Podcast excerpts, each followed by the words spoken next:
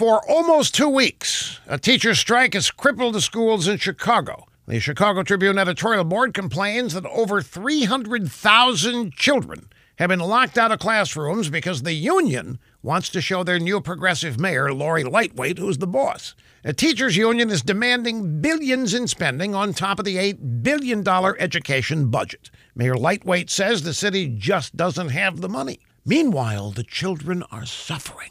Aside from missing weeks of class and liberal indoctrination, student athletes have been hit pretty hard. Rules say that they cannot compete if school's not in session. Many of them have already missed important competitions that could have led to scholarships. Now, those opportunities are not going to come back. So, for a bunch of low income Chicago students, their college dreams may be over. Chicago Teachers Union Vice President Stacy Davis Gates admitted that there is nothing we'll be able to say to any student athlete to make it better. It sucks, she said. The Chicago Tribune editorial board really furious. They slammed the union for taking an unreasonable position in the strike and for such a lame apology to the affected kids.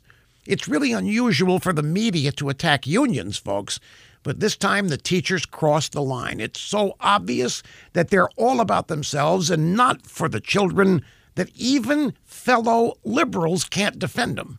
Never thought I'd see this day.